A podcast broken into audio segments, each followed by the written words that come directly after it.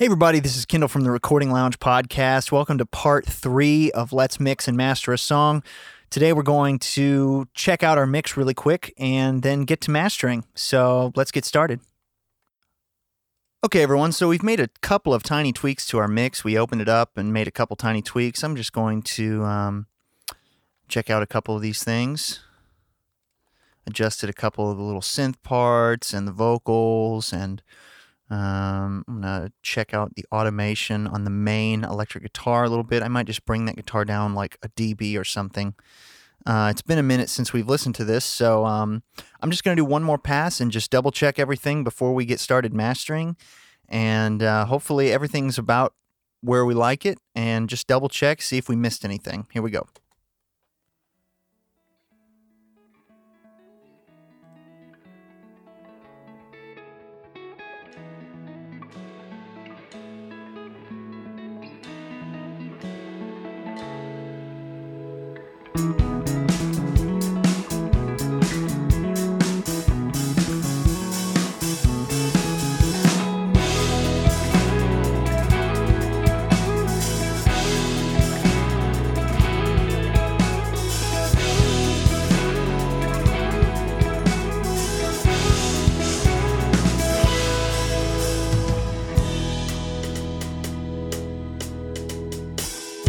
Light seeps through my window in illuminated veins, a warm touch of yellow making shadows on my face. I was just dancing, dancing underneath my eyes, on the grass, the dirt and the dark. I was just dancing, dancing, dancing under the willow tree. It's been a while.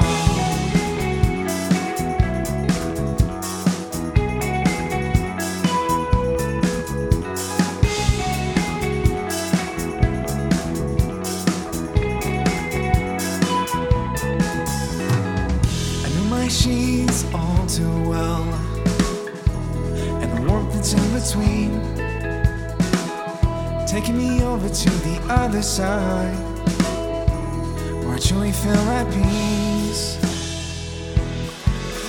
I was just dancing, dancing underneath my eyes, on the grass, the dirt, and the dark. I was just dancing, dancing, dancing under the willow tree. I was just dancing, dancing underneath my eyes, on the grass, the dirt, and the dark. I was just dancing, dancing, dancing, my heart beats peacefully.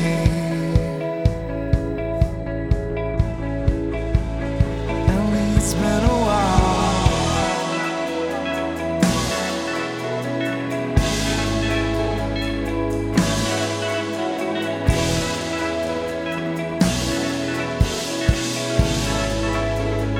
At least it's been a while.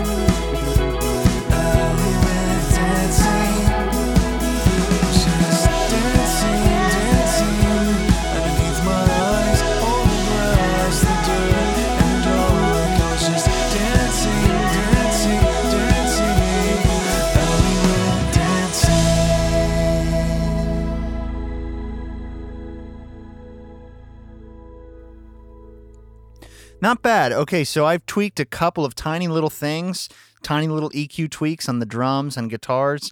Um, so small you might not have even heard them, but they're very subtle, just tiny little things. Double checking, I pulled down the bass like a half dB. I pulled down the main electric guitar like a half dB. Um, let's see, I pulled down the overheads at this last section, at this last section here, um, where they got a little bit, a little bit crazy, uh, without pulling them down. Um, Let's see, nothing really major. Um, I automated the guitar uh, at a certain part, pulled it down just a tiny bit more. Um, yeah, that was pretty much it. I adjusted the backing vocals a little bit. So nothing major. I'm pretty happy with the way our mix is sounding. So we're going to render it and get to mastering. Okay, so we've done our mix. Uh, we rendered two different versions of the mix, sort of a normal and then a vocal up. Um, which I'm I'm going to start with the normal one for now, um, but we might need to use the vocal up if we feel like the vocal isn't uh, isn't doing what we need to. Um, that's something that certain mastering engineers will request. Um, that's sometimes just a good habit to get into. Um, that's probably the most common Uh, mix tweak that is made, either the vocal up or the vocal sort of sitting in the mix a little bit more. For me, that's usually a dB or a dB and a half difference between the two. Uh, and the mix is identical in every way except for that. Um, so uh, we're going to start with our normal mix, and we might use the vocal up, but we'll just see. Um, One thing I wanted to say was that I've got this in a new session, a separate mastering session. My template is different. My track layout is a little bit different. Um, and I highly recommend that you master in a separate session, um, not only because it's a separate process to the brain, but because, you know, I used to be like a lot of you, and I used to try to sort of master in my mix session, and I would just pile stuff up on the master bus, and I gave all kinds of weird excuses to why that's okay. Like, oh, you know, they want to hear it how it's going to be done, or blah, blah, blah. I mean, that's just not good practice, um, especially when you start getting bigger clients, better clients, and you're not going to be the mastering engineer. You're going to be just mixing, or you're going to be just this or just that. You're not going to be doing every part of the process. Um, It teaches you bad gain staging habits. It makes you sort of rely on the master bus processing to make it sound good. And that's just not something you want to get used to, um, because what happens is the first time you get a project where, you know, you send it to a mastering engineer, you're not going to know how to make it sound good without all of those limiters or compressors or whatever. Um, you know, I'm not saying that you can't put stuff on your master bus, but, you know, don't try to master on your master bus. Don't put a limiter on your master bus. You know, don't slam your master bus with compression. Um, most mastering engineers will tell you what they want in terms of headroom on your mix. Uh, from all the ones that I've worked with, the opinion that I seem to have gathered is, you know, try not to have peaks above maybe negative three, negative six. And again, that super depends on the person. Some mastering engineers, you know, they're like, as long as the peaks don't go to zero, you know, we're fine. As long as the peaks are, you know, negative one or negative point five, we're fine. What most eng- mastering engineers tend to care about most, though, is R M S level. They want to make sure that your R M S isn't too low or too high.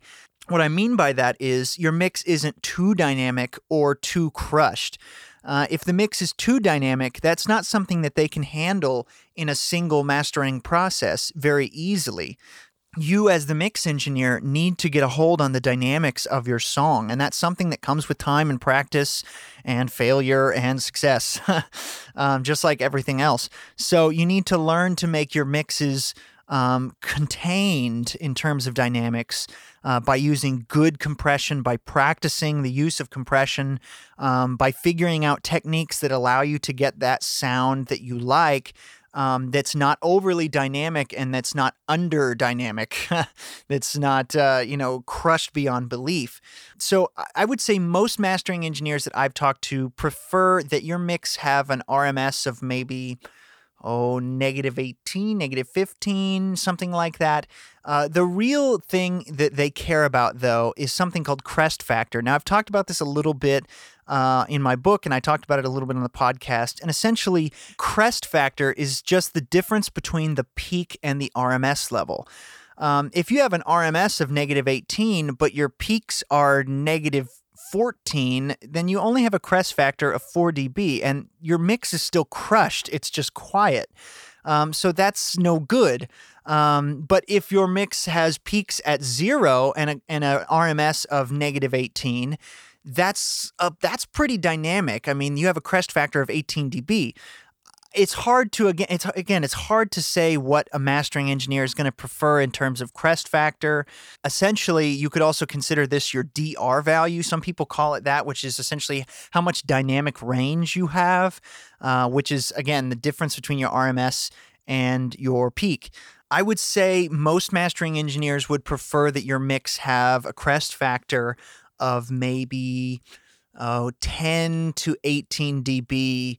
Uh, when you send it to them. And you can get a plugin called the T T Dynamic Range Meter to see sort of if you're in the ballpark here. It's a free plugin, I think. Uh, it's a great, simple plugin that t- shows your sort of R M S level and your dynamic range. Um, so try not to send it to the mastering engineer super crushed, but also not crazy dynamic. A crest factor of twenty decibels um, or dynamic range of twenty decibels is pretty, uh, pretty wide. Now, you might that might be okay for the context of what you're working on, um, but if it's like a modern pop rock mix, that's probably too wide for the mastering engineer to deal with easily. Now, that doesn't mean they can't do it. That doesn't mean that um, they can't make it work. But in most cases, I find that it sounds better to get a hold on, on your own mix so that they don't have to do as much work. The goal for a mix engineer is essentially for the mastering engineer to do nothing.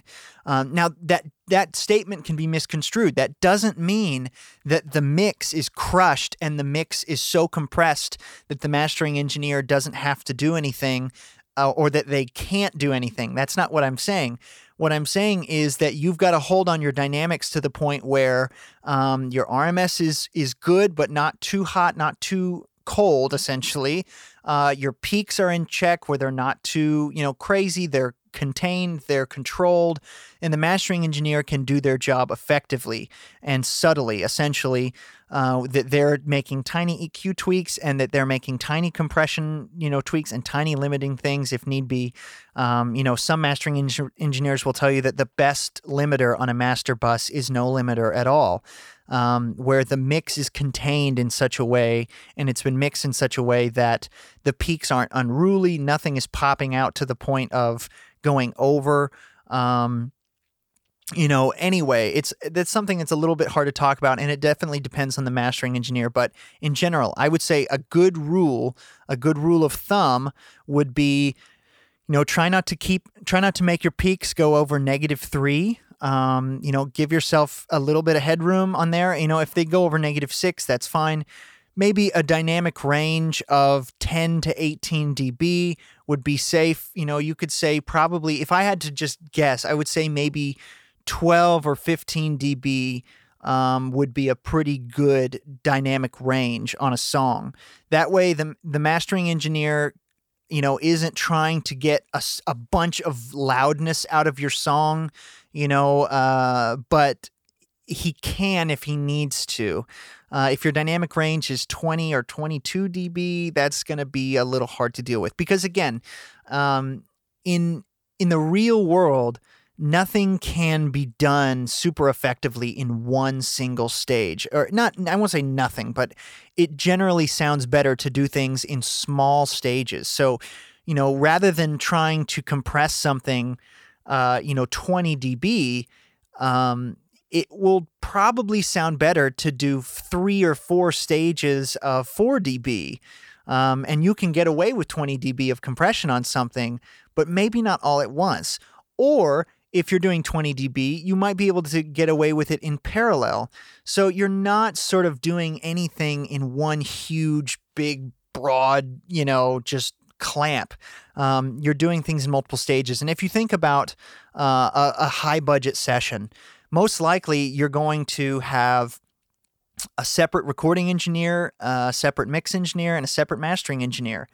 And the recording engineer might use E Q and compression on the way in, And then when they send it off to the mix engineer, it might as well be flat for all they're concerned. Um, you know, they don't know how much E Q or compression was used on the way in. So they're not afraid to use E Q and compression on the mix. But again, that's a separate stage. And then they might do it on the individual track. They might do it on a bus, like a drum bus. And then they might do it on the master bus. Then it's sent off to another person, a mastering engineer, who, again, doesn't know how much E Q and compression was used. Uh, so he's not biased into thinking, well, you know, I've already E Q'd and compressed that pretty heavily. I, I probably shouldn't do any more. Um, so at the end of the day, a lot of sessions will wind up with quite a bit of E Q and compression, um, but it's done in multiple stages and by different people. And so um, it ends up sounding more natural than if it were just try, you know, if you just recorded a vocal completely dry and then you slammed it with twenty decibels of compression and ten or fifteen decibels of E Q, you might not be able to get a very natural sound, but doing it in stages uh, will help you do that. Um, so, moral of the story, try not to keep your peaks any higher than negative three decibels, negative six decibels maybe. You know, try to keep a pretty healthy uh, R M S level, you know, negative eighteen, something like that, negative fourteen, negative twenty maybe. Uh, but again, the big factor, look at your crest factor. Um, try not to make a crest factor that's any smaller than, say, ten decibels, maybe twelve decibels, but you also don't want a crest factor that's, you know, twenty-two, twenty-four decibels. That's going to be a little bit hard to control. Now, again, if you're working on something that's orchestral, Um, or like traditional folk instruments, or even like film score, um, you know, you can get away with a little more dynamic range. But if you're doing something that's like a rock song, a pop song, country, metal, uh, you know, R and B, hip hop, anything like that, you're probably going to want a little bit less dynamic range in your mix because those things are not going to, I mean, they can't handle that. Um, you know, there are lots of opinions thrown around. That's my opinion. Take it or leave it. Uh, so first things first, we're going to uh, pop in our normal vocal mix in here, and we're going to just go through it and see if there are any E Q moves that we need to do. Now, I'm going to try to primarily cut. Now, again, I've talked about this on other podcasts. There's a myth that boosting E Q is not a good idea and that cutting E Q is going to sound better or that it doesn't introduce as much phase shift or whatever. And that's just a myth. It's a straight up one hundred percent myth. Um, cutting and boosting E Q are essentially identical. Um, in the, if you talk to anybody that owns analog E Qs, um, they're going to tell you that boosting sounds awesome. And that's because analog E Qs are essentially just little amplifier circuits. Um, and that's essentially how a guitar amp works. Any of you that are guitar players will know, if you take a, an amp and you, you know, turn it to a good, good hefty level and you turn all the E Q all the way down, not only are you getting less E Q, but you're getting less drive. And when you crank the E Q all the way up, you're going to get more drive as well as affecting the E Q. And essentially analog E Qs work the same way. If you're boosting a frequency in analog, um, you're driving that frequency as well. You're giving it more volume and you're giving it more gain and you're affecting the E Q. And so it sort of drives and saturates that frequency a little bit more. Um, in the digital domain, there's some somewhere, sometime there was a myth that was propagated that cutting E Q sounds better. And I think that's, um, you know, I, I have a good reason for that, why I think that is. And that is, I think that people got confused when they heard E Q being cut. They they what they didn't realize is that they were preserving their headroom in their mix. And you know that I'm big on preserving your headroom in the digital domain um, because, you know, there's a lot of shows, you know, on this topic that we talk about this on gain staging. Um, you know, if you start boosting E Qs in the digital domain, you're just pushing that level closer and closer to zero, and you're leaving no headroom. Now, again, if you leave yourself good headroom while tracking, and if you gain stage your mix properly, you can boost and cut without fear of going over. You have plenty of headroom to work with. Um, whereas if your tracks are super hot and you haven't left yourself good headroom, then boosting, you're going to have that chance of clipping a plug-in or clipping a bus or whatever. And yes, you can clip plugins, even if um, you know, your fader is down and you're not clipping your track or you're not clipping your master bus, you can clip plugins. And that doesn't sound good. Those little bits of distortion add up over time and make your mix sound harsh. Um, so leave yourself good headroom on your tracks. And if you're confused about this, please go back and listen to our shows on gain staging. Uh, listen to the addendum on gain staging that we had. We talked about on um, one, one episode. There was a short little episode um, that talks a little bit more about gain staging. Um, you know, go check out all that stuff. Uh, if you have my book, please reread the chapter, the little section on gain staging. I believe that's in the earlier part of the book. If you have questions about it, please email me, recording lounge podcast at gmail dot com. Um, but getting back to our master here, um, I'm going to try to mostly cut, and that's because I want to preserve the headroom that we have. I might boost a little bit, but again, in the mastering stage, most of the E Q moves are very subtle, and they're wider, they're not as narrow. Uh, most of them are very subtle. Um, you know, a dB or something like that, maybe a half dB. Um, you're trying to listen to the mix You're trying to listen to the mix as sort of a big picture rather than sort of, uh, you know, like focusing on any individual thing. You're listening for it as the big picture. So I'm going to be using FabFilter Pro Q two. This is one of my go-to E Qs, if not my go-to E Q on basically anything or everything. Uh, but I'm going to be using it in natural phase mode, which I find sounds really good on when you're EQing a full mix. And we're just going to see if there's anything as a whole that we need to tweak and see what happens. So here we go.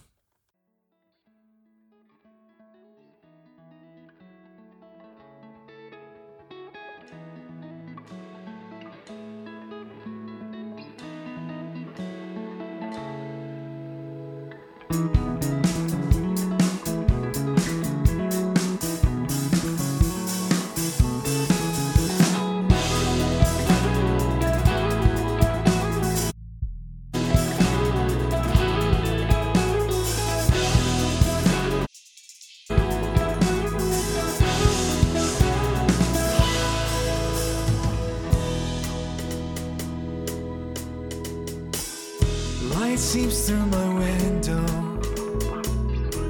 in illuminated veins, a warm touch shadows on my face. I was just dancing, dancing underneath my eyes, dancing, dancing, dancing under the willow tree. It's been a while.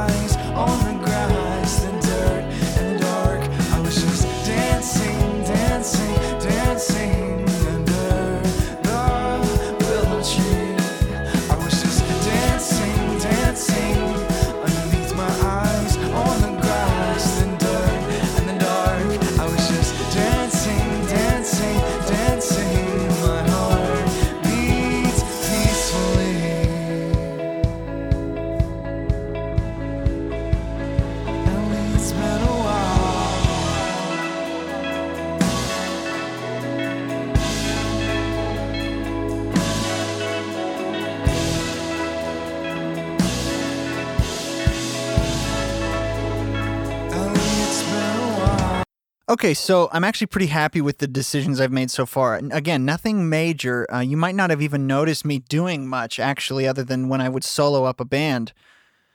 Essentially, all I've really done so far is uh, I've added a tiny bit of top end, um, zero point two dB up at twenty-two K.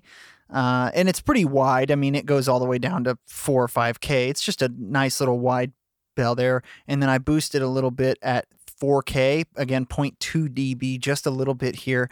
Um, but uh, for the most part, I was cutting. So I cut a pretty wide mellow shelf, about a dB, starting at about fifteen hertz. So at one hundred hertz, it's only like a, you know, a third of a dB. It's not a whole lot. Just pulling down the low end a little bit. Uh, seems a little bit tubby down there in the sub region. I'm pulling out a tiny bit, zero point seven dB at two hundred ten hertz. I'm pulling out a little bit. This is actually fairly narrow. I'm pulling out a little bit at three hundred ninety-two hertz, zero point eight dB, a tiny little bit at seven hundred seventy-five hertz, zero point six dB, and pulling out a tiny bit at two point three K and a tiny bit at six point two K. And again, all these are under a dB. These are tiny little movements that, um, you know, I'm just adjusting sort of like, you know, some of them I might end up taking off once we add some other processors, compression, et cetera. Um, not really sure. I really like the way that it's sounding so far. Uh, it's not messing with anything in the mix. You know, it's it's just sort of overall tightening up certain spots of the mix that seem to be kind of piling up on themselves. Um, so that's good. I'm pretty happy with that. Uh, let's see here. Next thing I want to do is actually, I'm going to do another pass with a separate instance of Pro Q. And what we're going to do is actually do some mid-side E Q. Now, if you're not familiar with mid-side E Q, please look it up. Mid-side processing. It's akin to mid-side mic technique, but it's different. Um, it, it's really complicated to talk about in a short amount of time, so I'm going to save that for another podcast. But essentially, uh, you're sort of doing these this faux stereo processing where you're processing the, quote, middle of the mix and the, quote, sides of the mix, but it's not quite the same as doing like uh, like EQing the left versus the right, um, because in this case, the mid channel is left plus right. So it's, you know, like normal stereo. If you have something in the left speaker and something in the right speaker, they're, you know, that are the same, it's going to sound like it's coming from the center. You know, if you take a channel and duplicate it, you know, one on the left, one on the right, it's just going to sound mono. Okay, that's, so that's what the mid channel is. But the side channel is essentially left minus right. Uh, so it's sort of like this out of phase version of the sides. And I'll, I'll just let you hear that. Uh, let's see here. Let's pull up another Pro Q here.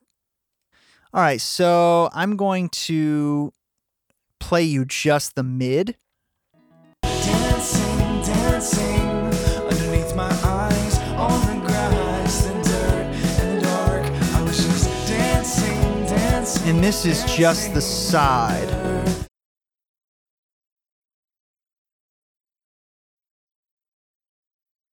If you're listening on an iPhone or something with a mono speaker right now, you'll notice that that uh, turns to silence. And that's because the side is essentially like taking a channel, duplicating it, panning them hard left and right, and then flipping the polarity on one of the sides. So it's not really like the left and right. It's like this out of phase version. Again, it's kind of, I could do an entire podcast on mid-side, and I probably should, because it's really difficult to talk about. I might even need to do a YouTube video about it, because it's it's just kind of strange to talk about. But uh, so if you're listening on headphones or a car or something that's stereo uh, right now, then you're probably hearing this. But if I uh, if I play this again, for those of you listening on an iPhone or something with a mono speaker, you're going to hear nothing right now.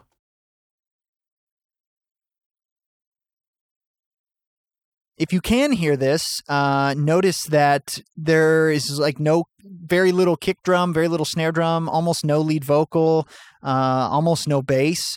Uh, and that's because those things are panned center. And if you think about it, if center or mono is basically just means, all that means is that it's coming out of the left speaker and right speaker at the same volume. If you subtract the right speaker from the left speaker, mono stuff that's totally perfectly mono will cancel. Um, so this is an interesting way to process. You can E Q and compress in mid-side. You can do lots of things with mid-side processing. Uh, if you turn up the side as opposed to the mid balance, you get uh, sort of a little more width out of your mix. The nice thing about mid-side processing is that you can affect the way the mix sounds in stereo, but it won't affect how the mix sounds in mono per se. So if I, for example, E Q the mid channel, it will affect how the mix sounds in mono and stereo. But if I affect the side channel, and remember the side channel is just sort of this out of phase version of the mix, it won't change the mono mix. So I'll give you an example of why that's useful.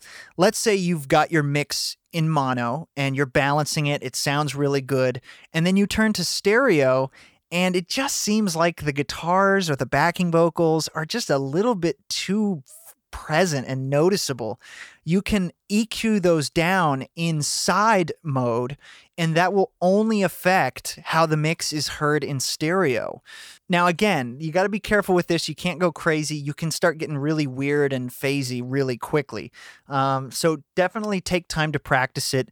Um, get an E Q like the FabFilter Pro Q or Equality from D M G, um, any E Q that can do mid-side processing, and try to mess with it a little bit. Try to see what you can learn from it. Uh, but again, I'll try to make a podcast and a YouTube video specifically about mid-side. But uh, anyway, so we're going to do another pass of the song, and I'm going to be trying to affect the stereo spectrum of the mix. So I'm going to be listening in stereo this time. Um, before, you know, I was listening in mono, but you were hearing it in stereo because I'm listening through my monitor controller in mono. But uh, this time, you know, I'm going to be listening in stereo, and I'm going to be adjusting sort of the balance of the mid to side. Um, so I might be uh, pulling some things out of the sides, pulling some things out of the mid. I might be uh, adding some top to the side, which is a pretty common thing to do to kind of make the sides of the mix sparkle a little bit more and kind of give it a little bit more like apparent width. Um, so we'll just see what happens.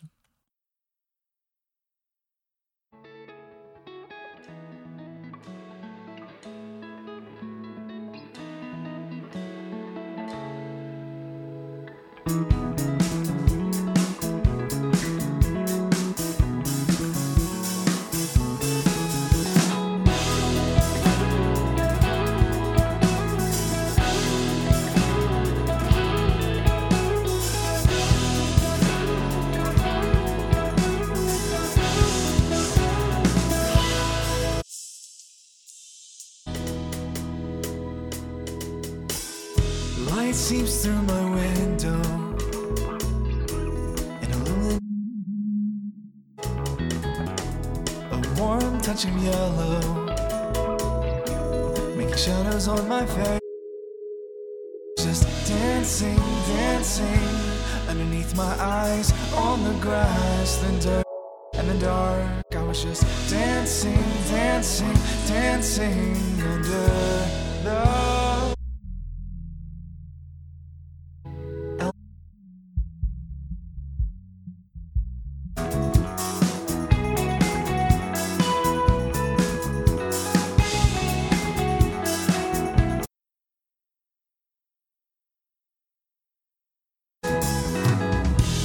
She's all too well, and the warmth that's in the taking me over to the other side, where I truly feel at peace.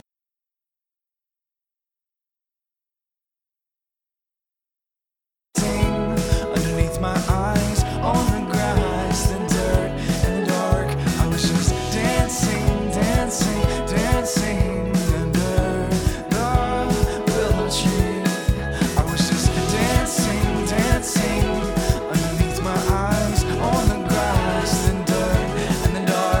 was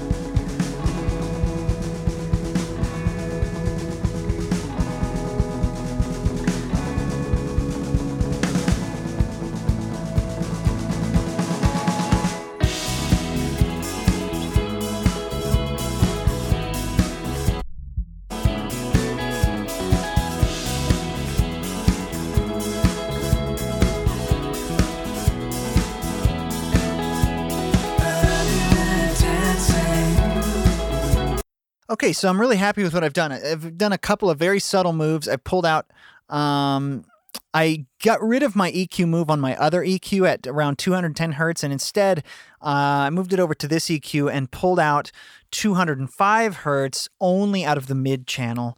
I've pulled out a little four hundred hertz um, only from the sides, and I've pulled out a little three point five K from the sides, and a little bit of seven point five K from the mid only. Again, these are all like zero point four decibels, zero point six decibels, zero point three decibels, very subtle moves here. Um, another thing that I've done is sort of what's called an elliptical filter. Now, this has become more prevalent in modern times, uh, ironically, and it used to be way more prevalent, but essentially what this means is I'm making the low end mono below a certain frequency. Now, this used to be done a lot more often back in the days of vinyl. Well, as you know, as I'm sure you know, uh, vinyl is sort of making a comeback. And all this does is essentially high-pass filter the side channel in a mid-side array uh, to make sure that the low end below a certain frequency is totally mono. Um So you're left with just the mid channel there, which again is totally mono. Uh, and this is done partly in vinyl because uh, the low end has to be in phase, and it can't uh, otherwise the the you know it can't cut correctly. But another really nice benefit of this is that it seems to solidify the low end and make it very solid and sort of compacted in the middle of the mix, and the, the sides of the mix aren't getting too, you know, tubby, or the mix doesn't sound sort of like awkwardly, uh, I don't know, it's hard to explain, but it's a useful thing to do. Now, because I mostly mix L C R and because, um, you know, I filter a lot of my reverbs, things like that, uh, you know, I don't generally have this problem. I don't generally have excessive low end below, you know, two hundred hertz or one hundred hertz or eighty hertz or whatever. Uh, I don't generally have excessive stereo content below that region. So I don't generally have that problem, but just as an added uh, as an added safety here to make sure, uh, I know some of those synths had, you know, uh, some low end down there. I'm just high passing the side channel. So just a couple of subtle E Q moves. Like I said, you might not even be able to really hear what I'm doing, and that's kind of good. That's it's more just to add the finishing touch on this, but um, we need to get this mix louder. I know, I know, uh, you know, I, I like to keep dynamics in my mixes, but we have to bring the R M S level of this mix up. It's still pretty dynamic, um, so we're going to start doing some compression. Um, first things first, I'm going to start with sort of a clean compressor. And this compressor is going to be just sort of gluing the whole mix together. I'm going to use FabFilter Pro C two. And I just want to mention also that both of my instances of Pro Q two that I've done for the, the E Q of the mix and also the mid-side processing, these are both in natural phase mode. Um, and, and again, you can do this all in one instance of FabFilter, but I prefer to do it in two just so I can sort of separate like main E Q moves and then mid-side processing. So I can bypass just the mid-side processing easily if I want to. Yep. So we're going to pull up Pro C two. And we're going to just add some compression to the mix as a whole, um, just to kind of tighten it up a little bit. I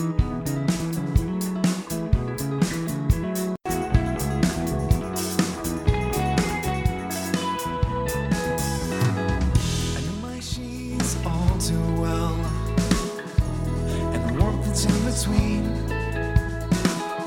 taking me over to the other side, where I truly feel at peace.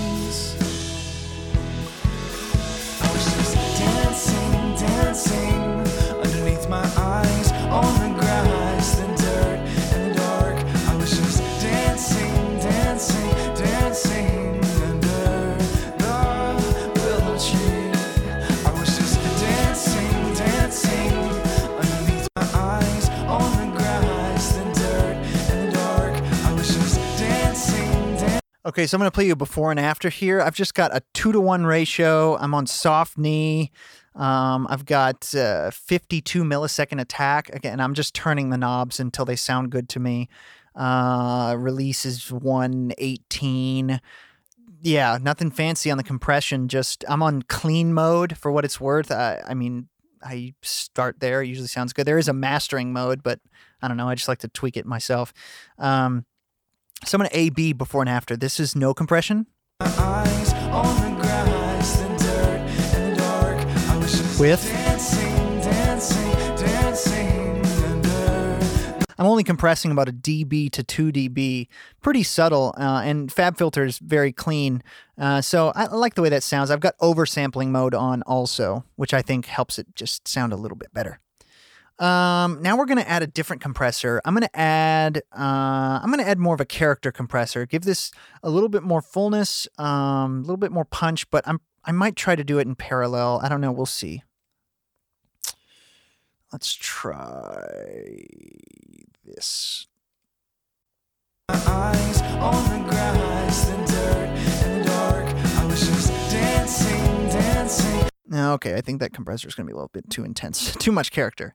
Uh, let's try a different one here. I just barely started compressing, and it was like, whoa. Uh, okay, so it's too much. Let's try this. My eyes on the grass, the dirt, and the dark. I was just dancing, dancing, dancing under the willow tree. I was just dancing, dancing.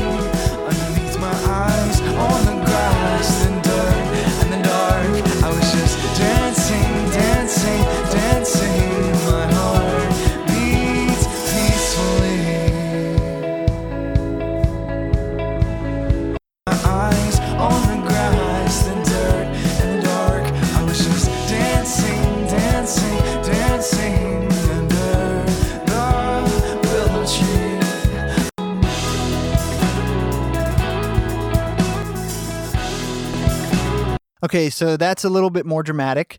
Um, we're still doing a very low ratio, one point three to one, and we're even on seventy-six percent uh, wet-dry. So we're we're still blending in a little bit of the dry signal. Um, but I'm driving this compressor just a little bit. I've got a little faster attack than on the FabFilter. I've got, uh, looks like eighteen milliseconds, and my release is two thirty-seven.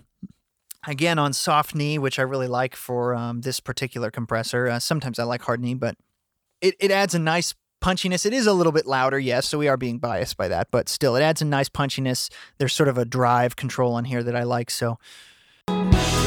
This is before and after. This is before. After. Just gives it a little bit of hair, you know, gives it a little bit of aggression. Let me uh, let me move to a different section. I'll A B that again. This is um this is before. Underneath my eyes, on the grass, the dirt, and the dark. After.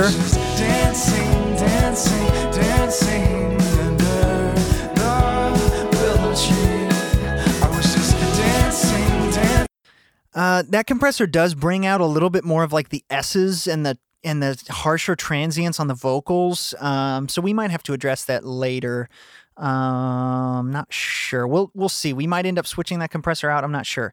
I'm actually going to try one more compressor. I know you're probably thinking that's a lot of compression, but really I'm only compressing a dB or two here and there. I'm just, again, trying to do it in stages, trying not to knock it all out in one, you know, one thing, because it generally will sound more subtle and more natural. Um, to do it in stages, very subtle stages, and I'm using each compressor to sort of do something slightly different. I'm also tweaking the side chain on each of these a little bit. Uh, the first one had no side chain. This one has a little bit of top end and bottom end rolled off on the side chain detector to focus a little bit more on those mid-range hits and, and be triggered by those mid-range hits.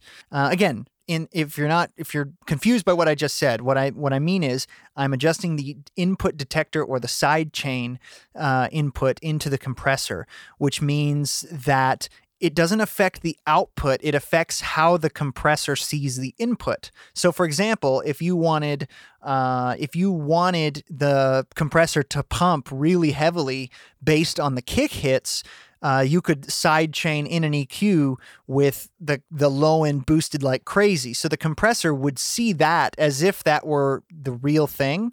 Um, but it's you're forcing the compressor to act a way that it normally wouldn't um, because you know, you're telling it this is what you're trying to compress, uh, but it's not actually. I hope that made sense. There's some there's some info on that on the web on sidechain compression. It's really useful.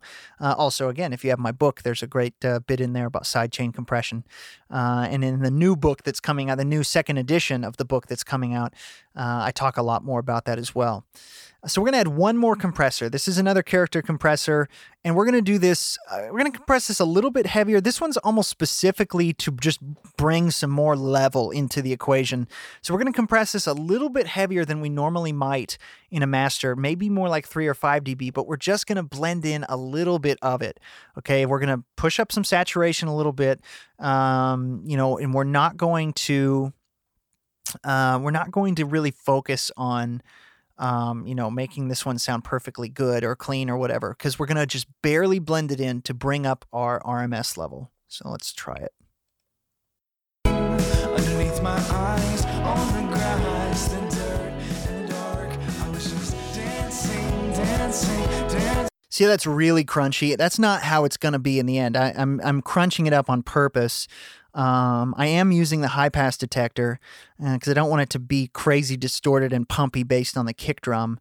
Uh, I put it up to about one hundred fifty hertz, but I've got a slow attack going, medium, fast release, I guess. I don't know.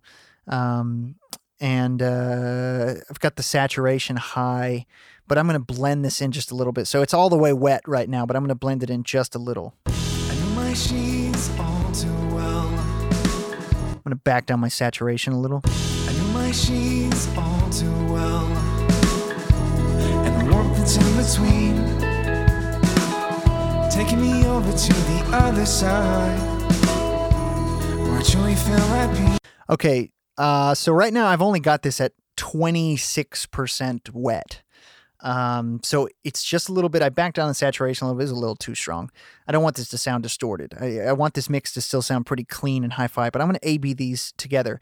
Um, again, this is specifically for bringing up the volume, uh, and adding a little bit of character, a little bit of saturation, a little bit of thickness. Uh, so I'm going to A B this, uh, side by side. This is working pretty well. I know my- this is no compression. I know my sheets all too well, and the warmth that's in between, with taking me over to the other side, where I truly feel at peace.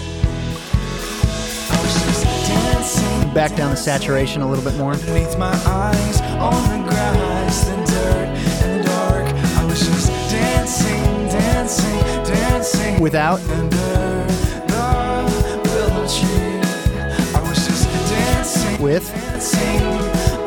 My eyes on the grass and dirt and the dark, I was just dancing, dancing, dancing. So it adds some thickness and some saturation. Uh, I like how that sounds, but it is bringing out those S's a little bit more. Um, so we're we're actually going to we're going to use a multiband compressor.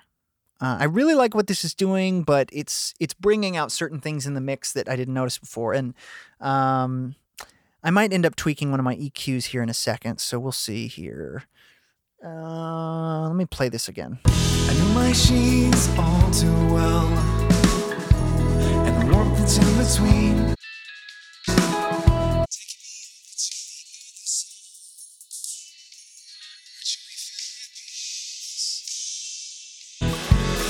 I was just dancing, dancing underneath my eyes on the grass. The Okay, so I tweaked one of my E Qs a little bit, uh, but we're going to pull up Pro M B from FabFilter again. And what we're going to do is we're going to use this to control different parts of the frequency spectrum dynamically. Uh, what's nice about multiband compression uh, is that if you've got the tone how you like it, but certain things pop out, you can control it only when they pop out. Um, so for example, on a vocal, you know, a vocalist could have a song where they sing kind of low in the verses and then they go up high and the tone of their voice changes. And you don't want to change the tone too much. I mean, you could automate the E Q and you can do that. Um, You could split it onto a separate track. You could do that. But sometimes a multiband compressor will really sort of even out the tonal differences between those sections. So we're going to try at first. Um, there's a couple things I want to try with the multiband. Um, I feel like I'm losing with, with that compression. I'm losing a little bit of punch in the low end. Um, maybe we'll try to do that, t- tweak that up a little bit. I also want to, I'm going to remove some of my E Q. I added a little bit of top end on some of these other E Qs. And instead, I think I'm going to try to add top end with the multiband compressor, but then compress it so that the hi-hat and like the sibilance doesn't get too strong. I still want the mix to be present, but those S's are, are kind of bothering me. And again, I know that I mixed the song. I could open up the other session and, you know, ad- adjust the de-esser, but we're we're acting as though we're the mastering engineer. We can't uh, we can't alter the mix. Um, might also try to control some of those mid the mid range in this song can get a little out of hand with all those guitars and synths, and uh, you know, the, his voice is particularly uh, lower than your average sort of like pop rock singer, and so it kind of clouds up the mid range a little bit. So we'll check that out. Let's try this. Okay, we'll start by adjusting those S's. I know my she's all too well.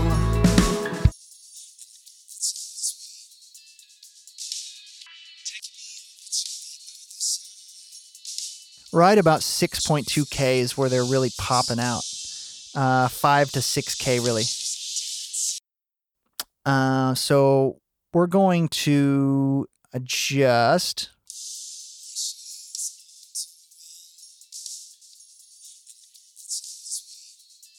Okay, so now I'm only compressing about two decibels, and I've set my threshold. I've got a pretty fast attack, fast release, uh, three to one ratio-ish, two point eight. Um, and on those snare hits and on those sibilant vocal hits, this band is compressing. What's nice is when... when he's singing things that aren't sibilant, and when he's, uh, you know, the snare isn't hitting, um, this is the section I tend to notice it the most. When the snare and hi-hat are hitting together, this section can get, and, and the vocals are, you know, full throttle singing the chorus. Uh, you know, those backing vocals and lead vocals tend to get a little bit harsh up in this region, you know, five to seven K.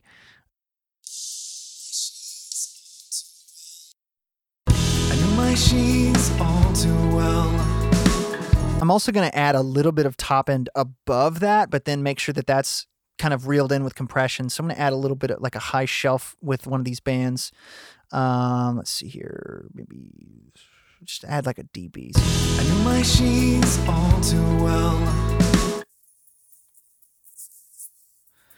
So I've set my, uh, on the side chain here, I've set this to be detected by that same region. Uh, and that sort of five K region, I've adjusted the sidechain so that it's being triggered by those S's again, those five, six, seven K region. Um, so this isn't being triggered by cymbals, it's being triggered by the S's. So I'm adding a little bit of top end, but it's being uh, brought back every time there's an S or a bright snare hit or hi-hat hit. And the warmth that's in between. This is with the plug-in bypass. To the other side. Let me play it for you again. Here's bypassed. All too well. Take a listen for the S's on the vocal. My all too well. And warmth that's in between. I'm gonna play it again with the plugin on. My all too well. And warmth that's in between. It's just a little bit smoother. They don't pop out quite as much. Uh, I like that. Um, we're going to try another trick here, uh, in the low end. Um, I want to make sure that my low end is still punchy. Um, and so what we're going to do is actually, we're going to add a low shelf band. My she's all too well. And warmth. Yeah. I really only want to affect the kick and bass. And essentially what I want to do is, because the kick drum has a transient and the bass is more of a sustained note, Um, the kick drum is going to push down that band. It's going to trigger the compressor, which is going to act almost like this sort of uh, sidechain compression that dance music is famous for, but in a subtle scale. Um, so I'm going to make sure this isn't going to compress too much. My Pull my range up a little bit. Just want it to tighten up that low end a little bit. There we go. You see how that's punchy?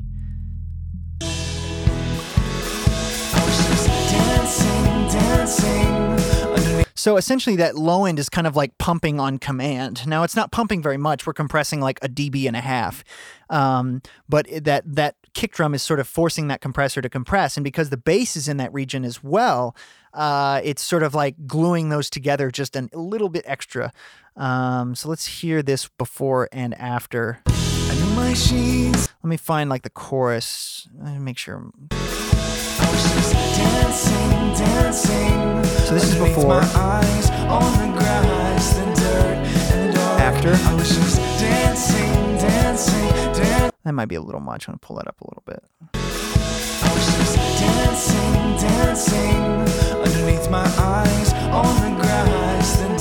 Bypass.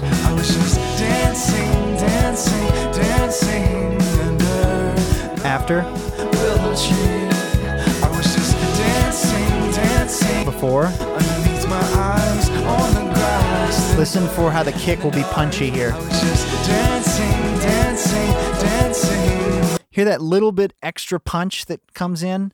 Um, I like that a lot. Uh, it just kind of gives this a little bit more glue in the low end uh, and helps us retain some of that punch after we've compressed. I'm going to check out some mid bands and see if... Uh,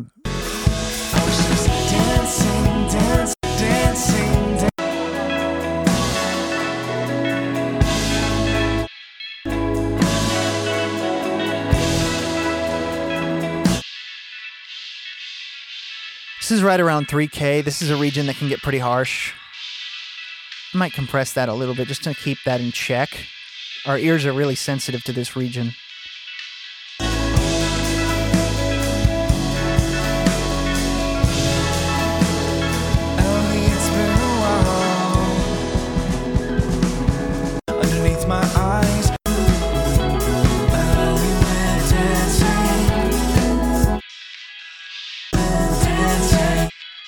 Just a little bit.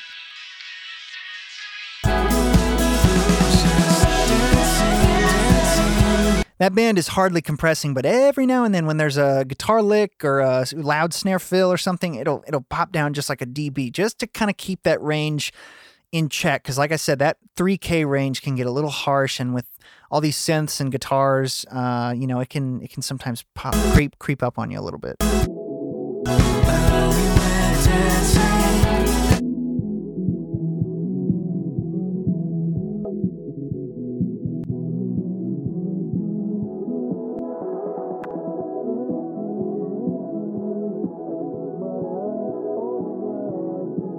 I want to make sure that this region doesn't get out of control.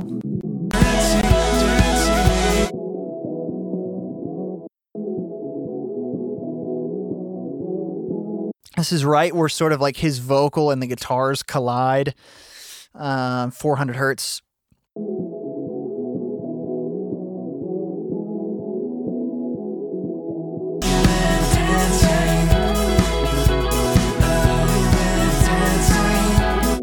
Barely compressing at all.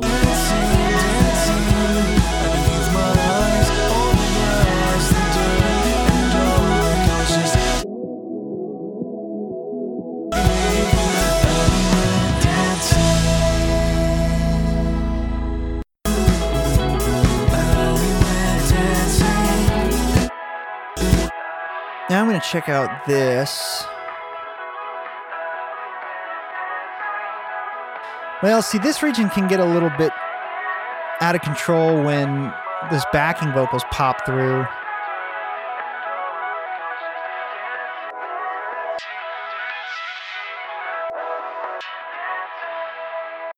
Um, I don't know. Maybe I don't need that.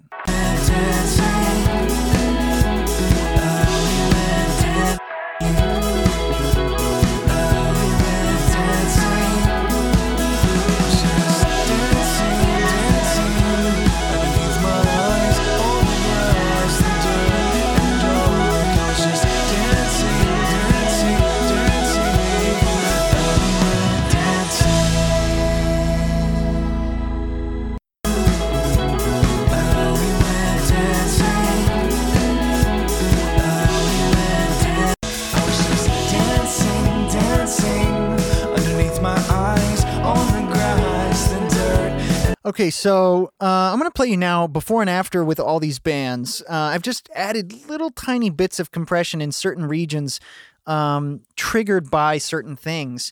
Uh, I've adjusted the sidechain on each of these bands so that, you know, they're only being triggered by certain things. Some of them have a range selected, which is the maximum amount of reduction.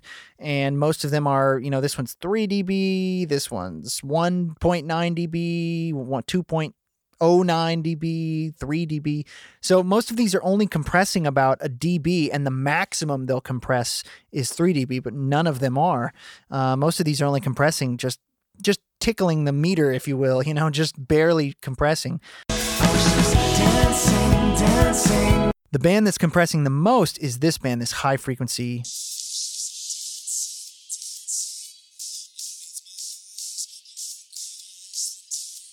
And it's reacting to those S's. Dancing, dancing. And even then, it's only compressing about two decibels. So let me play you before and after on this section uh, with this whole plugin bypassed. This is without. Dancing, dancing. Underneath my eyes, on the grass, the dirt, and the dark. With. I was just dancing, dancing, dancing. Without. Dancing, dancing, underneath my eyes, on the grass, the dirt, and the dark. With. Just dancing, dancing, dancing, my heart beats.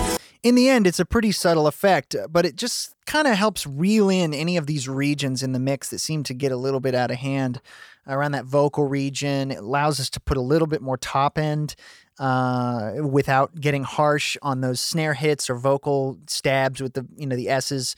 It allows us to tighten up our bottom end a little bit, solidify our kick and bass together a little bit more, um, and control some of our mid bands to make sure that those aren't uh, getting a little bit crazy when we have certain instruments that come in. Because this song has a lot of different sort of sections in it. You know, there's like the drums are in, then they're out, then, you know, they're doing snare rolls, and then they're doing a beat, and then they're doing like a dance beat. Uh, and then we've got like this build. And so there's a lot of different things. And these these compressors really help me reel in those things and, and really help me uh, keep them in check. Um, the FabFilter's great. The Waves is great. Uh, there's a lot of them out there that are really nice. Um, I, I do like using multiband, but I don't use it a ton in the mix. I'll use it sometimes. I like it on vocals. I like it on keys pretty well. Uh, I like it on things that are sort of wide range. I don't like it on drums very much. It's okay. Uh, it's essentially just a de-esser, but with multi-bands, you know what I mean? It's a, and a de-esser is really just a, a split compressor that's only compressing, you know, either based on a certain frequency region, or it's only compressing that frequency region. Uh, so yeah, very cool. Uh, let's, let's back up a little bit. Let's get some context. Let's bypass some of our plugins and see how we're coming along. This is with no plugins.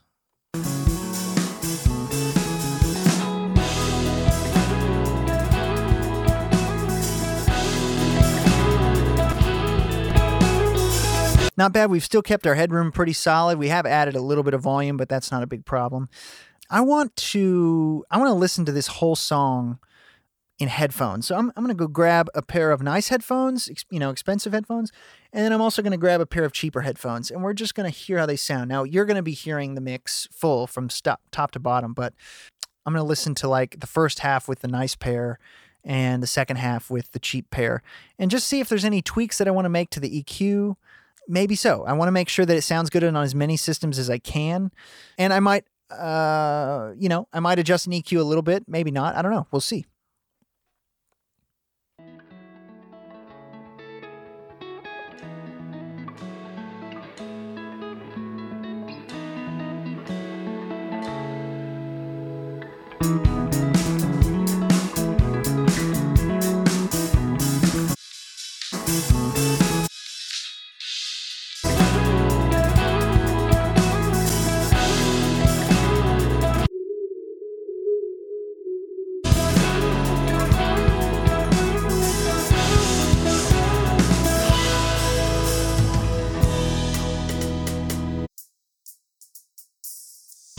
Seeps through my window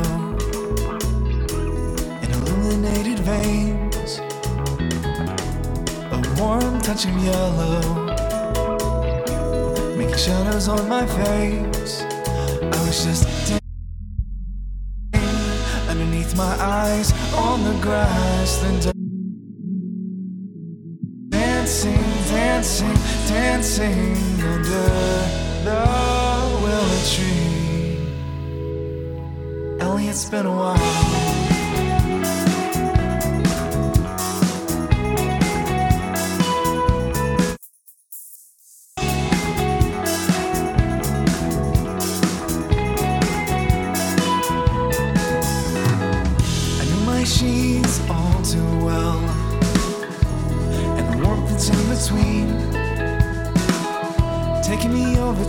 Other side, where I truly feel at peace. Dancing, dancing.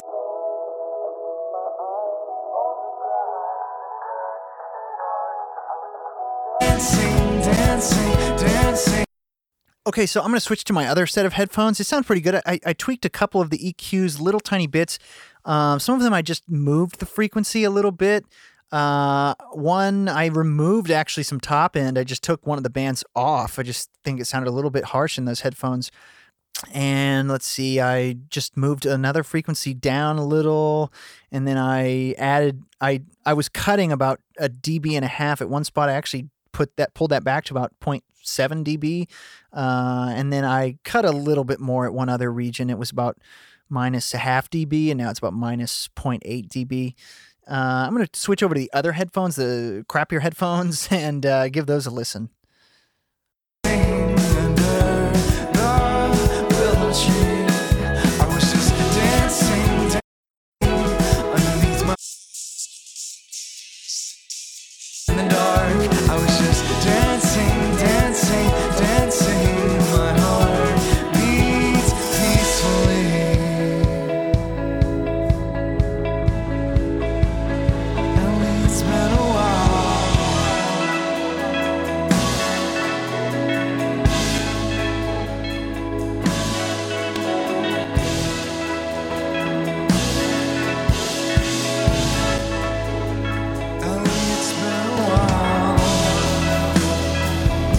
Tweaking one of my compressors a little bit.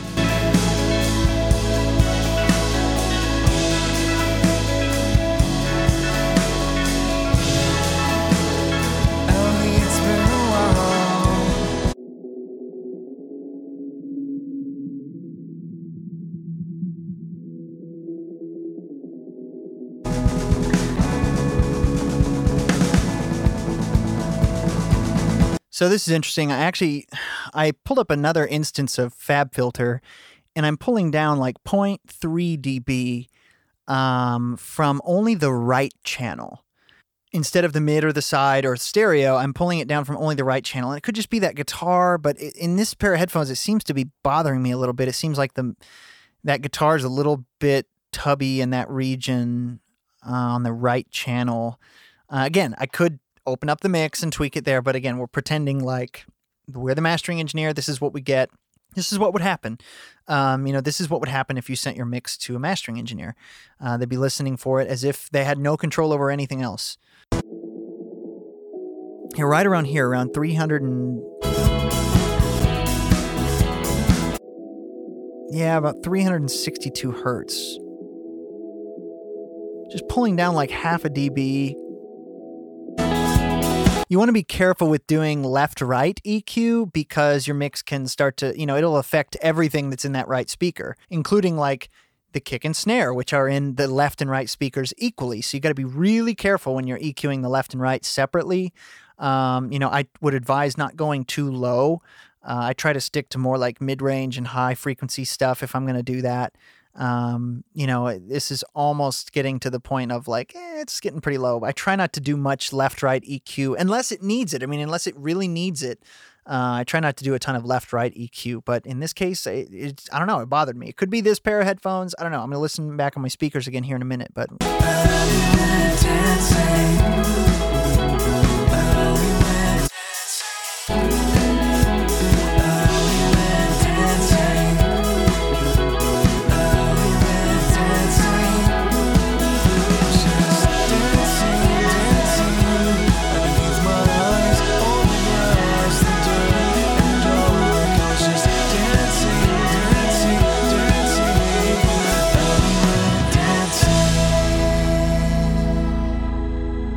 Okay, so I was pretty happy with how it sounded on headphones. I was pretty pleased. Sometimes they can sound really harsh on headphones or, you know, awkwardly wide or something. Uh, but I was pretty happy with it overall. Yeah, uh, now I guess it's time to do our final limiting, our, our leveling to get this thing loud. Uh, now, we've been doing subtle amounts of work. Uh, you know, little compression here, little compression there, little multiband, you know, tiny bits to kind of bring up that R M S level, uh, contain some of those peaks a little bit better. And with the multiband, we're sort of like adjust, like containing peaks in certain spots, like low frequency peaks and high frequency peaks. We're sort of adjusting just tiny little bits at a time. So we're going to pull up FabFilter Pro-L. I also really like the Sonox, the Oxford limiter. Uh, really like that plugin, but we're going to use Pro-L. Um, and we're going to pull up our levels slowly. I'm going to adjust so that it doesn't blow you away uh, when listening back to this. But right now we've still got a good amount of headroom. Our peaks are hitting about negative three. Um, so we've still got quite a bit of good, good amount of headroom. I had a lot of headroom to start with. So I'm going to level match this so it's not going to blow you away when I bring up the level.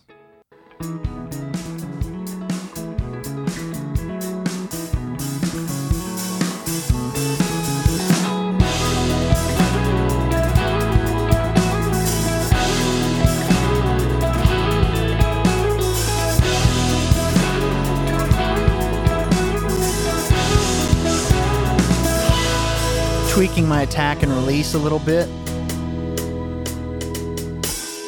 Light seeps through my window. Okay, I'm gonna adjust my compression just a little bit on my other, on my actual compression tracks. Now that I've got this on, it's sort of like revealing certain things about the mix. I was just dancing, dancing underneath my eyes on the grass, the dirt, and the dark. I was just dancing. I'm adjusting my ratio a little bit on one of these compressors. Um, my attack, I don't know, let me find this other section. I'm okay with that. I know my sheets all too well. With my eyes on the grass, the dirt, and the dark. I was just dancing, dancing, dancing.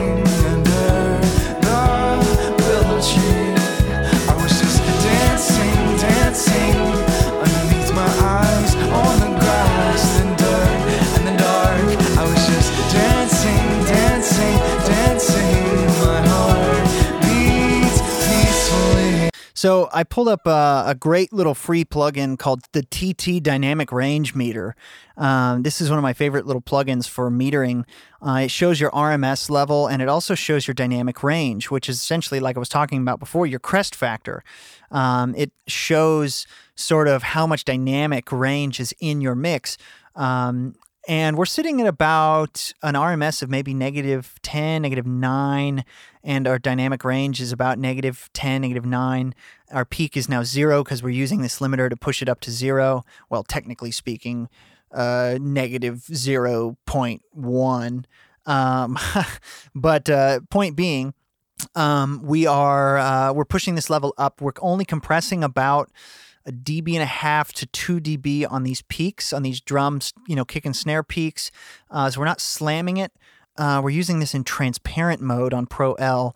I've got my attack at two hundred seventy-eight milliseconds, which might seem like crazy slow, but it's a little different with a limiter like this, with a brick wall limiter like this, and a two hundred seventy-six millisecond release. Again, these types of times don't really matter because it always depends on what it is you're using.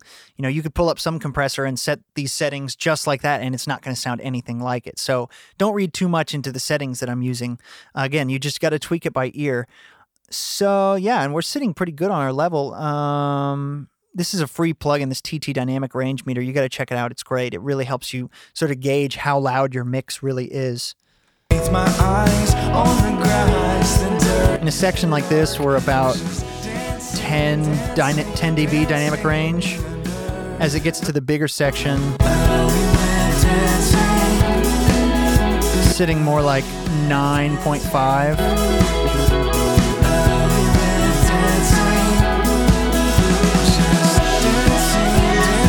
About nine, eight point nine dB right here.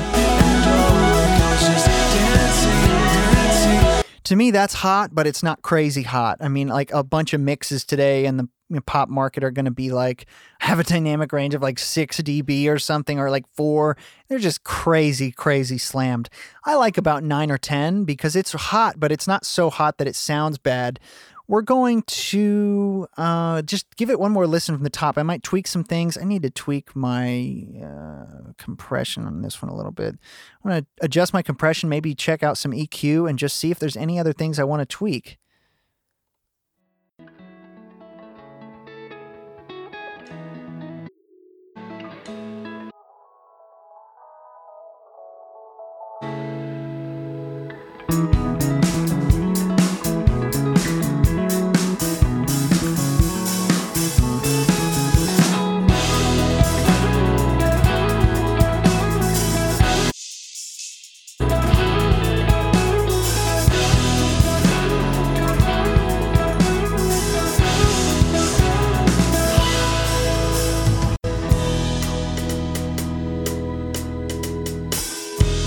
Seeps through my window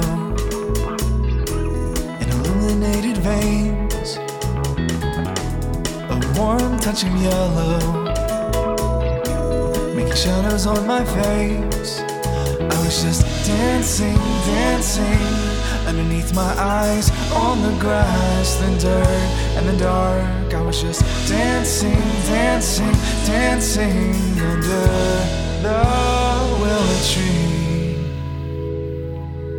It's been a while. I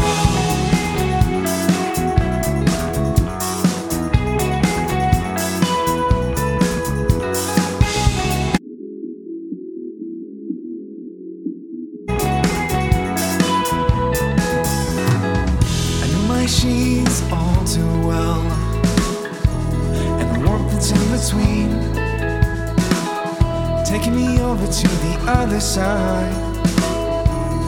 Should we feel at peace? I was just dancing, dancing underneath my eyes, on the grass, the dirt, and the dark. I was just dancing, dancing under the willow tree. I was just dancing, dancing underneath my eyes, on the grass, the dirt, and the dark. I was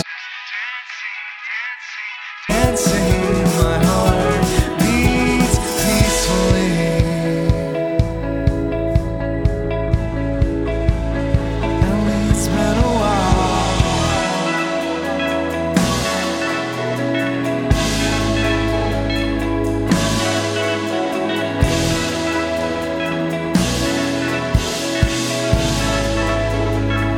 least it's been a while.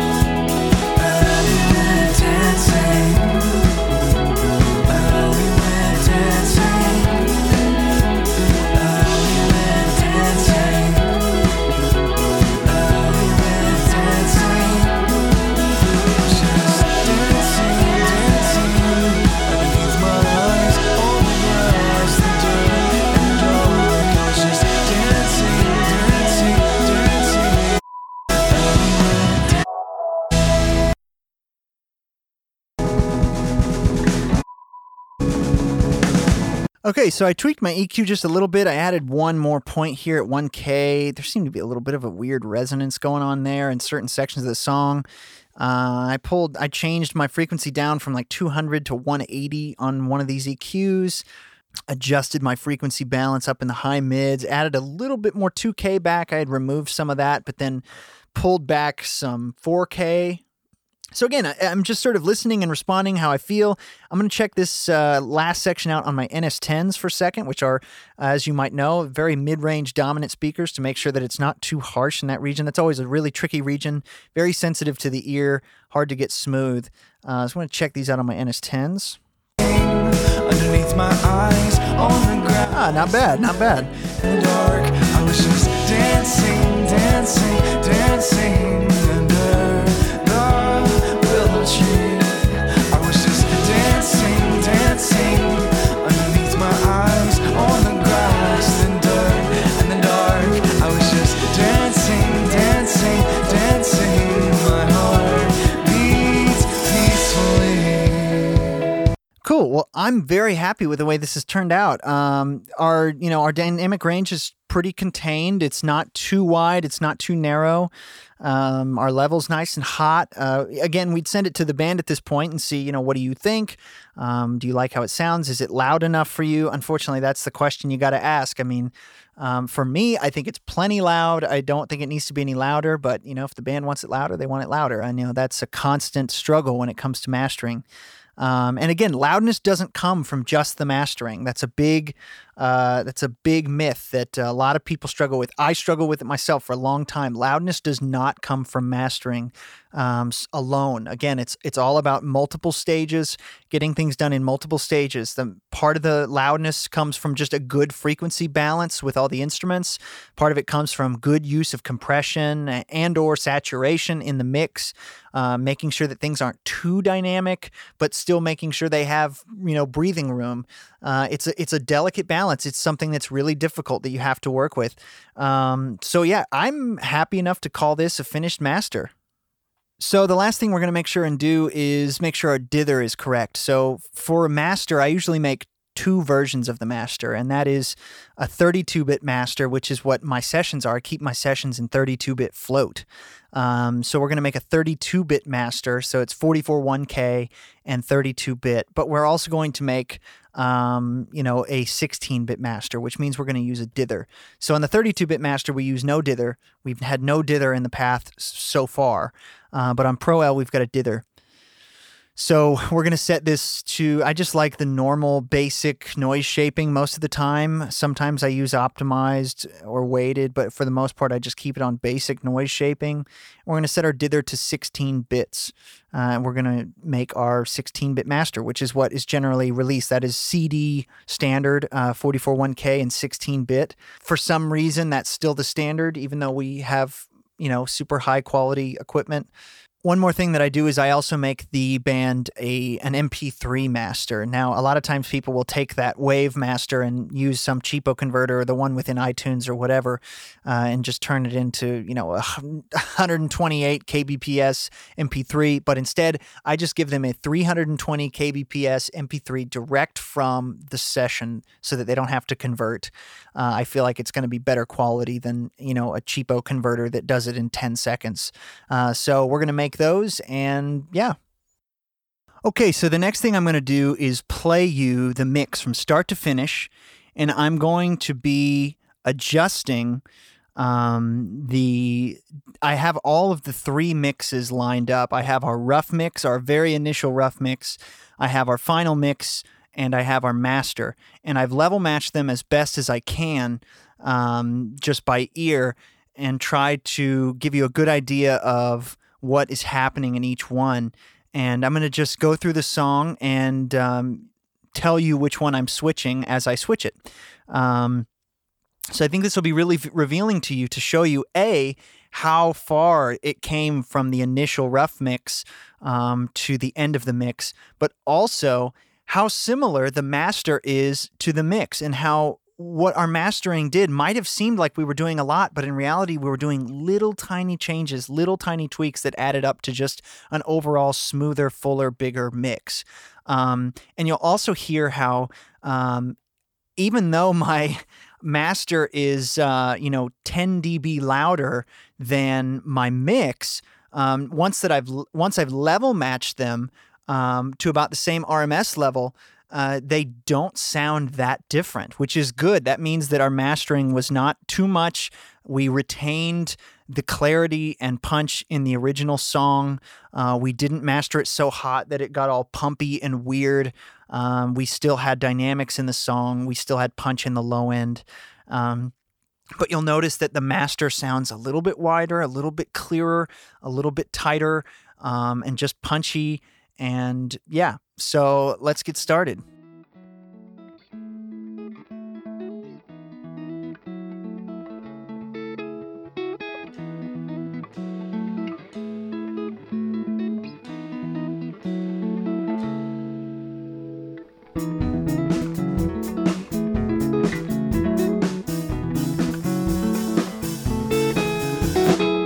We're going to transition into our mix.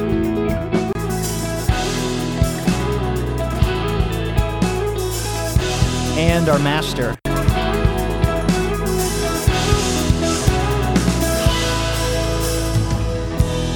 Notice how punchy the low end is. Light seeps through my window. Back to our rough mix. Illuminated veins, a warm touch of yellow. And our mix. Making shadows on my face. I was just dancing, dancing. Underneath my eyes, rough mix. The grass, the dirt, and the dark. I was just dancing, dancing, dancing under the willow tree. Master. Ellie, it's been a while.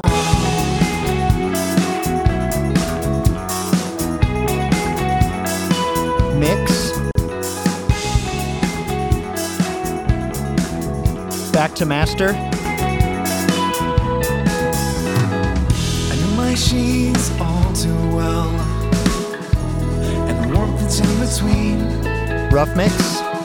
Taking me over to the other side, where I truly feel my peace. Back to mix. I was just dancing, dancing underneath my eyes on the grass, the dirt, and the dark. Master. I was just dancing, dancing, dancing.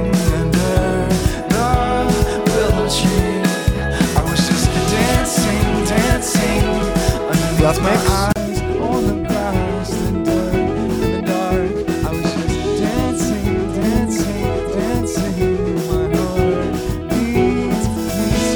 Back to mix.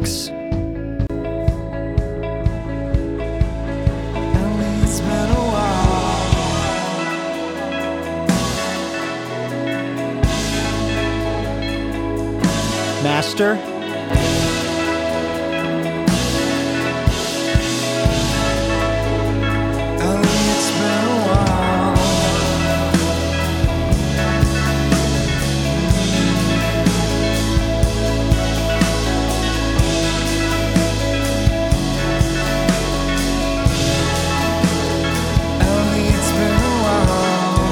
Back to our rough mix.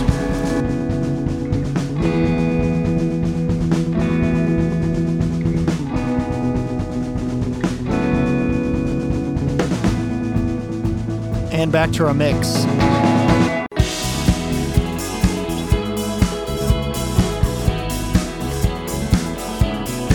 Master.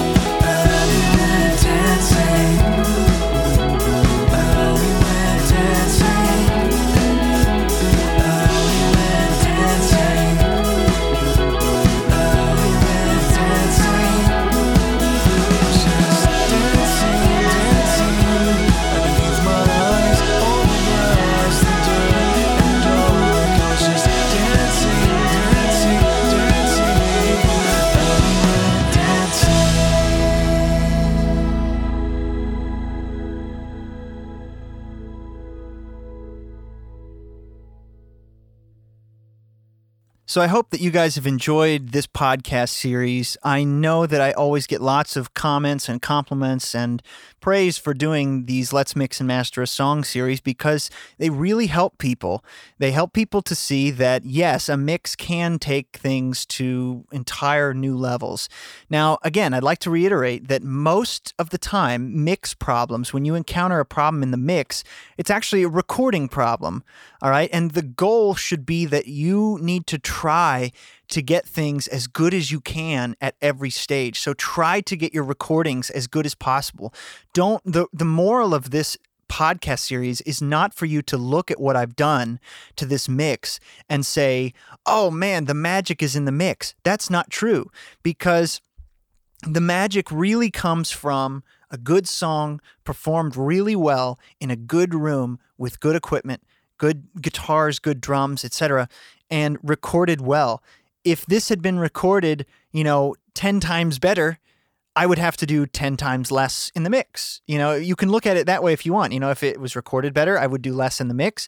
If I mix it better, then they would do less in the master. You know, every stage is important, but I find personally, uh, recordings tend to sound the best when the the the recording process itself is the best it can possibly be. Um, and then each stage after that is less and less important. Yes, it is really important to be a great mixer, and it is important to learn how to mix and to be able to take mixes to new heights.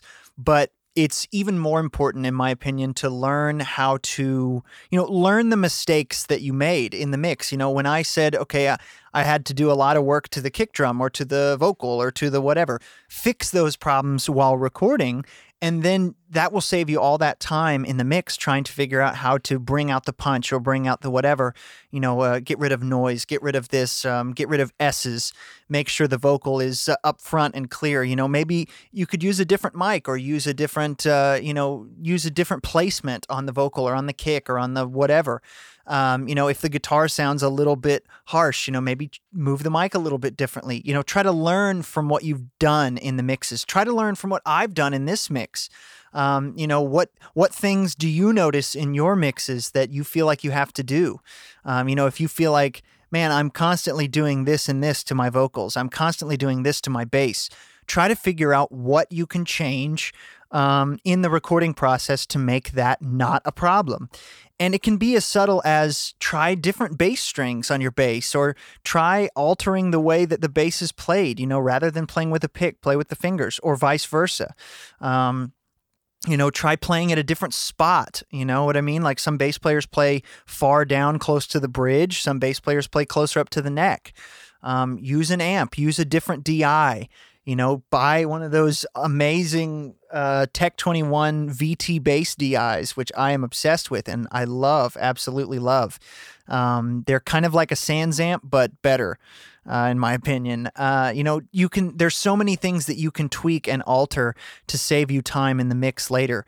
Um, there are so many things now. And and granted, this mix wasn't a crazy long mix. It didn't take us, you know, days upon days. If you add up all the time it took to do this mix, you know, it could have been, oh, five, six hours. It wasn't a crazy long mix. Now, to be fair, I have mixed this song before, so I'm very familiar with it. But um, still, try to fix as many of those problems on the way in. Try to get the best sound that you can on the way in. Now, here's, of course, the big question that some of you have in your mind. Well, how do I know what's going to be right for the mix? And that, my friends, is why audio engineering is so difficult, because um, a mix engineer doesn't necessarily have to have a ton of knowledge about audio engineering, but an audio engineer needs to have knowledge about mixing, because the audio engineer needs to kind of know what a mixer is going to need and what a mix really needs for a vocal to cut, or for a guitar to cut, or for a snare drum to be punchy, or for a kick drum to be full but not too full, not boomy. Uh, and so, you know, I really think that the challenge, the, the moral that you should take away from this mix series might be an ironic one, and that is focus on the things up front. focus on getting the best recordings you can.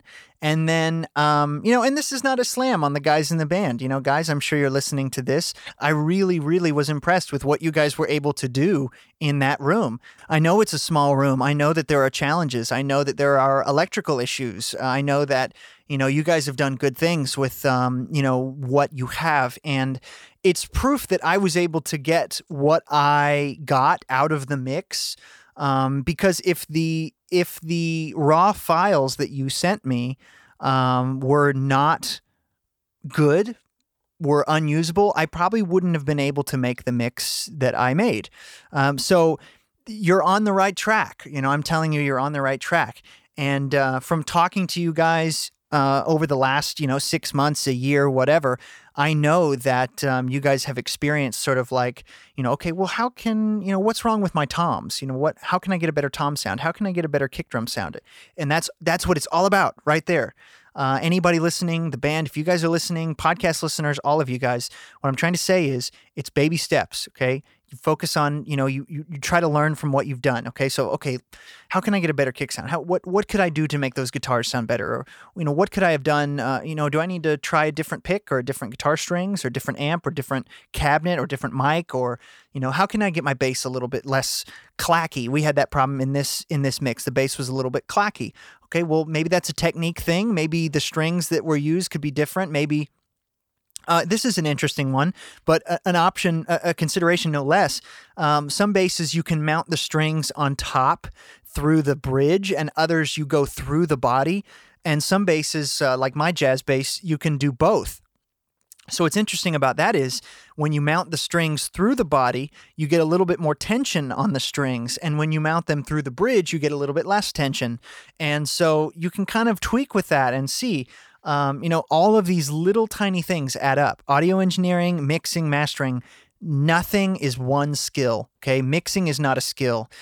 Audio engineering is not a skill. They are all se- a series of thousands and thousands of small skills. And as an audio engineer, your canvas, so to speak, is, you know, working with instruments and players and rooms and mics and gear. Uh, as a mixer, your job is sort of taking what's there and enhancing it. So again, if what's there, I mean, if there's nothing there to begin with, or if something there is, you know, not good, the mixer is going to have a hard time enhancing what's there. So um, focus on trying to get the best sounds you can. Focus on trying to trying to really get the best that you can at every single stage. Um, the goal being to do less and less to the music, um, so that eventually you're to a point where you can record something, fit it in the mix very easily, effortlessly, and the process becomes much more creative. Um, you're free from a lot of those technical details um, because you've improved all these things. And again, you know, a lot of times home studio guys get a little bit overconfident because, for example, they'll have their guitar tone and they'll sort of know, you know, what to do to get this one guitar sound. They'll work for years to get this one guitar sound that they love, like their tone, for example. You know, they'll tweak mics and they'll move them inch by inch, and they'll put tape on the speaker cab to make sure that they mic them in the same place, and they'll use these amp settings and these pedal settings, and they'll get this perfect tone. But then some band comes in and they don't know how to get that guitar tone. So it's an ever-evolving process. You're never going to know how to do it all. So you really have to develop your ears. You can't you can't look at audio engineering or mixing as sort of like, I'm going to learn how to process a kick drum in this way, and then that means I know how to process a kick. What this is all about is listening and responding. Okay, I've said that a thousand times already, but it's about listening to what you have and what you need it to be, and having that vision in your mind to understand, all right, this is what I'm dealing with right now. You know, this is the sound that I need it to be. Um, how can I get it there? And so you can't ever, you know, there's no such thing as the perfect tone. What really there is is the right tone for the given project. So, you know, if you've worked all this time trying to get the perfect big fat snare sound, that's great. But what about the times when you don't need a big fat snare, when you need an open sort of mid-ringy snare? Um, you know, can you get that? Okay, that's the new challenge, all right? And and and so you're constantly evolving. And yes, it is a lot, um, you know, and I, I want to dispel the myth that audio engineering is one of these like, you know, you just keep working until you get the best sound possible. Because there are a lot of people out there that have a sound and they can't do other things. Like they get pinholed into this tiny little corner of, oh yeah, he's a really good audio engineer for metal, or he's a really good audio engineer for acoustic music, or he's a really good mixer for pop. Uh, and I don't recommend doing that. You know, if that's the path that you want to take, go for it. But my recommendation is don't have a sound. Don't try to get really good at one thing. Try to expand your horizons and learn about getting heavy guitar tones and jazz guitar tones and, you know, funk guitar tones and indie rock guitar tones, and try to get as much experience in as many areas as you can. Experiment with high-tuned snares and low-tuned snares and big open kick drums with no dampening and super tight kick drums, super tight punchy kick drums with tons of dampening. Experiment with really bright, uh, articulate bass tones and really thuddy, sort of vintagey bass tones. You know, try to learn as much as you can about all of these different tones and try to learn from all different types of music. And that is what will make you a great audio engineer. That is what will make you a great mixer, not from trying to get really good at one sound. Um, what makes you good is what, you know, is, is your ears. And if you can massage your ears and get your ears working in a way that you are starting to focus on listening and responding rather than, oh, well, this is what I have to do to get a good kick sound. Um, you know, that's when you'll really start to get better and notice an improvement, is when you find yourself simply listening to what's there and trying to envision the sound that needs to be there. And yes, that takes time. Yes, it takes practice, but I believe in you guys. I know you can do it. All right, that's our show, guys. That's our uh, Let's Mix and Master a Song podcast. I hope you guys have enjoyed it. I hope you've learned a lot. Please feel free. Send me questions, comments. Um, what I'm going to do is an F A Q show. This is going to be a follow-up show to um, this whole series. It's something I wanted to do on the last show, but I didn't necessarily get to do it like I wanted to. So um, if you have questions about this series, please send them my way, recording lounge podcast at gmail dot com, and I'll, I will include your questions in the podcast.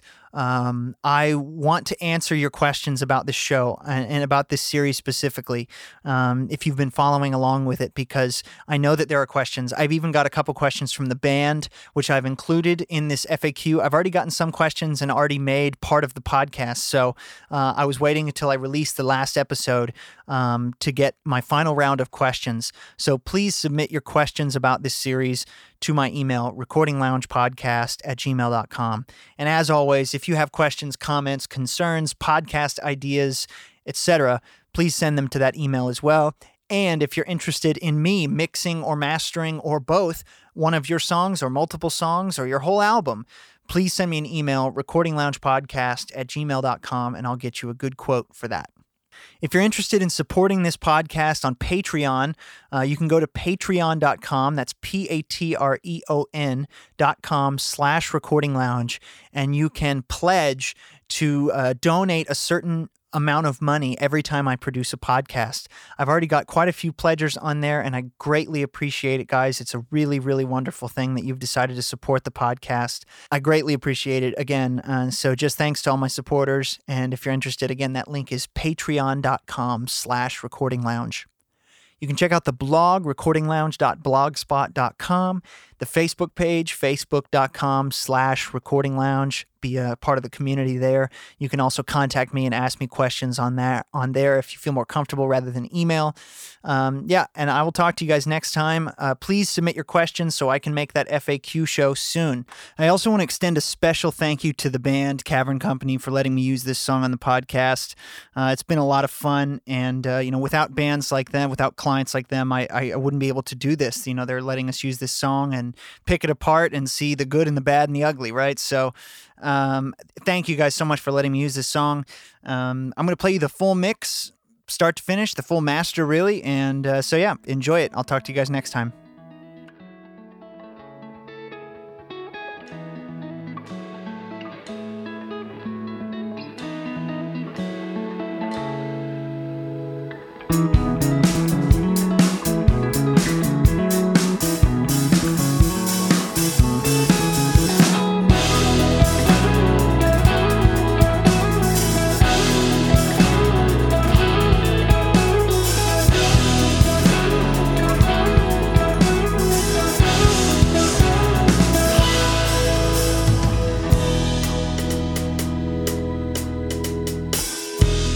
seeps through my window in illuminated veins, a warm touch of yellow, making shadows on my face. I was just dancing, dancing underneath my eyes, on the grass, the dirt, and the dark. I was just dancing, dancing, dancing under the willow tree. Ellie, it's been a while.